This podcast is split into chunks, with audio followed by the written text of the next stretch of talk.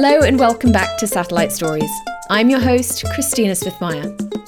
When it comes to wildlife, like Darwin's finches, giant tortoises, or marine iguanas, you won't meet the inhabitants of the Galapagos Islands anywhere else in the world. They share this habitat with 33,000 locals and the 200,000 tourists who visit every year. Which leaves Ecuador's national telecom provider CNT with a unique challenge. How do they connect such a remote province while protecting its magical ecosystem? Well, that's where our partnership really comes together. SES's most advanced satellite system helps CNT deliver transformational internet and 4G services without damaging the island's delicate marine ecosystem. And diving deeper under the sea is where we're exploring today.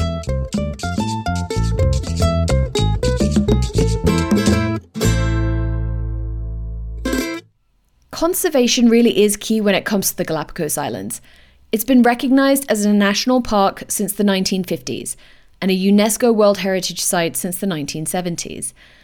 But satellite technology plays a bigger role here than just making phone calls and watching Netflix.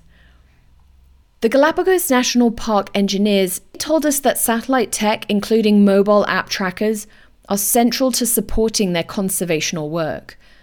From tracking turtles to counting cormorants, on air, at sea, and on land. But there's something which is on the bucket list of every adventure traveller diving. With underwater volcanoes, flamingo lagoons, and mangrove forests, it's not surprisingly one of the most popular tourist excursions.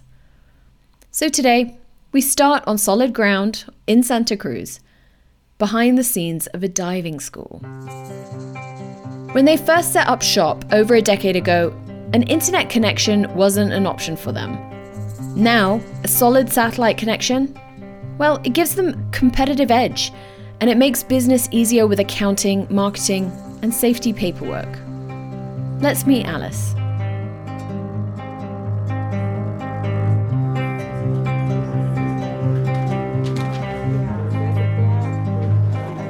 My name's Alice Bartlett. Right now we're in Puerto Ayora in the Isla Santa Cruz in Galapagos Islands, which is part of Ecuador. Um, and this is where I run um, my dive center, Academy Bay Diving, with my husband.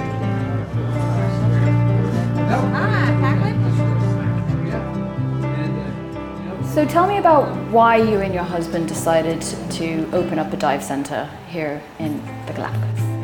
Um, my husband opened the, the dive center in 2007, roughly. Um, he moved here to Galapagos when he was around 17 um, from the mainland Ecuador and started off working on, on other boats as a, a cabin, cabin crew, sailor, um, chef's assistant and then finally um, got into some diving and decided that he wanted to open his own dive center. So that was in around 2007. Um, I came here in 2008 the first time um, and was a passenger on his boat, so he was my dive guide. and then um, around 2010, I moved here permanently, and we've been running the business together since then. Can you walk me through um, what a customer can expect from the moment he walks in or he or she walks in through your through your doors. So also what happens on that boat before they jump into the water? Um, so from the booking process, uh, we have a lot of people who pre-book uh, online um, because it does get quite busy out here, just to make sure that they get the dates that they want. Um, so they can do that on on our website or also contacting us directly, and we can send links out for booking. Or we do get a lot of people walking in directly from the street um, who see our, our lovely painted shop or have already heard about reviews about our, our company. So they come in um, and we go over the, the itinerary. We all have different itineraries um, set by the national park so that we're not all in the same spot at the same time. Um, so we could go over the, the different dive sites that we have available. Um, they all offer slightly different marine life. So uh, depending on what you want to see, the sharks, the sea lions, turtles, um, we can offer you different options. Um, so once you, people have decided on the days that they would like to dive, they come in here. Um, we have a, a process for um, signing a dive release, getting all of the information from our passengers, and then the day before the, the dive trip, they need to come in um, to try on all the equipment, and then also they can meet the guides then, and, and we can give them all the information for the dive trip. Um, on the day of the tour, uh, everybody meets here at 7 a.m. bright and early. They're all excited on their holidays to be getting up so early. Um, and then from here, depending on the day with our itineraries, sometimes we leave directly here from, from Puerto Ayora. Um, most of the days we cross the island in taxis to the to Canal Itabaca in the north, and then you get on the boat there and go out um, directly to the dive sites. Um, from there, you'll get the briefings from the guides, the safety procedures, the, um, the dive signals, the dive plan. Everyone puts their equipment on. Um, you need to check, everyone needs to check their, their weights on their first day diving with us. So everyone will jump in the water just in a quiet, shallow spot um, for a few minutes to go down, check their weights, make sure all their equipment's functioning properly. Um, and then they'll get back on the boat, go out to the dive site, and, and start the first dive.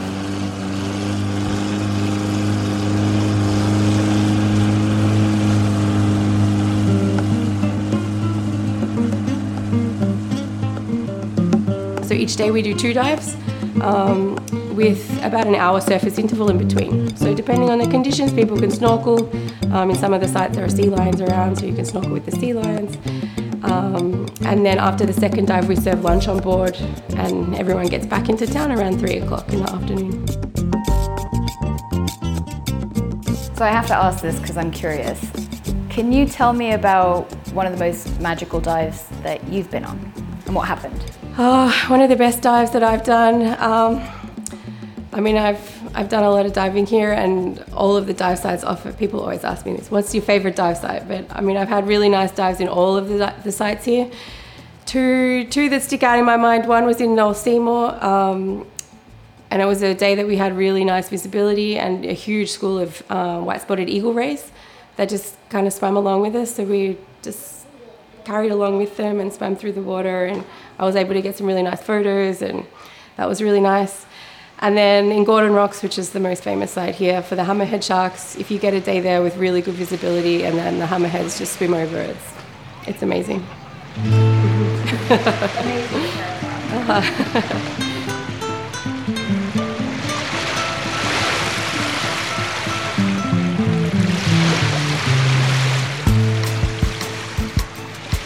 You've given us a really good overview of what happens when the customer, from the moment the customer comes in through your doors right through to jumping into the water.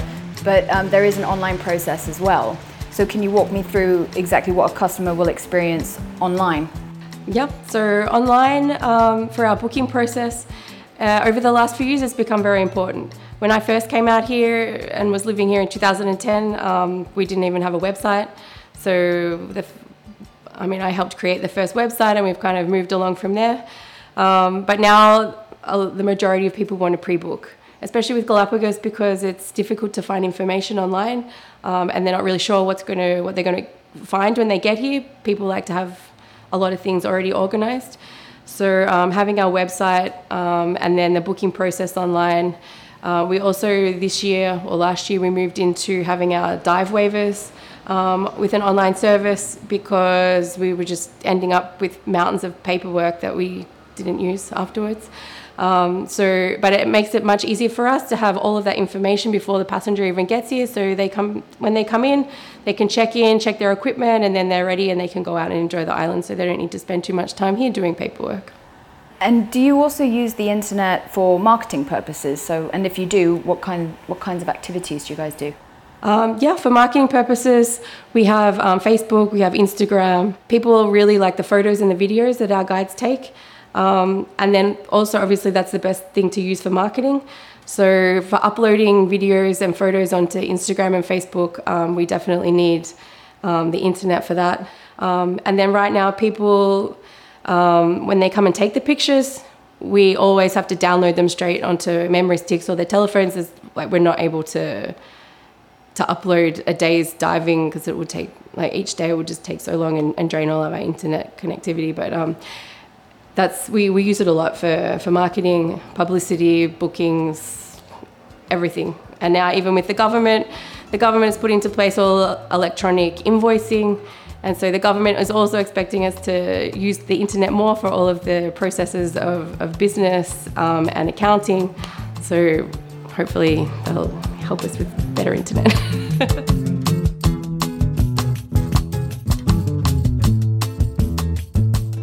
When you go out at sea, how do you stay connected? Is it via satellite connectivity or is it via radio? Uh, when the boat when the boat is out in the dive sites, uh, we have a radio on board that can connect with the. It needs to be more line of sight, so we can connect with surrounding boats. Um, depending on which site we're on, we can connect directly with the, with the Navy base. Um, and then the mobile phones, um, depending on which site we're at and which carrier the crew has. Usually we have a few different carriers on the boat with a different crew, so usually one will pick up something.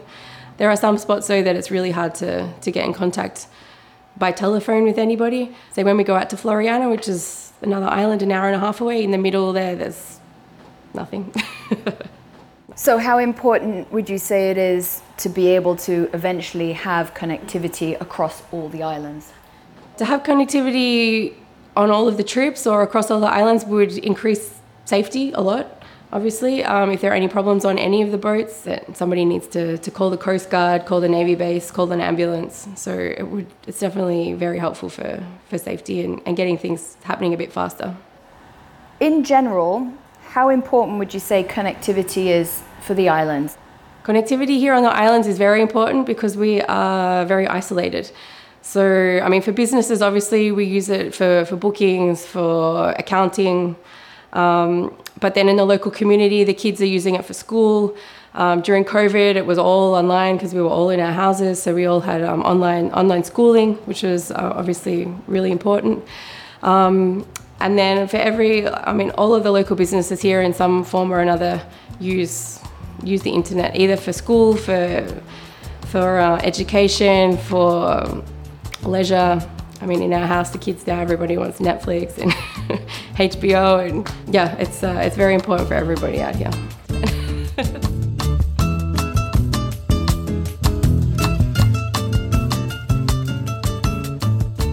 Wonderful to meet Alice and the team at Academy Bay Diving. And great to know I'm not the only one hooked on the latest series of Netflix and HBO.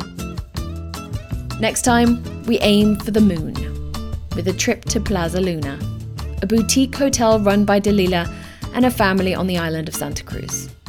Fast and reliable internet may be a given for mainland hotels, but for Dalila, well, it's the bread and butter of her universe. Without it, she says they'd go out of business. Find out more about SES and CNT's work in the Galapagos Islands by clicking the link in our episode description or visit ses.com. Until next time, what will you find if you dive a little deeper? Thanks for listening.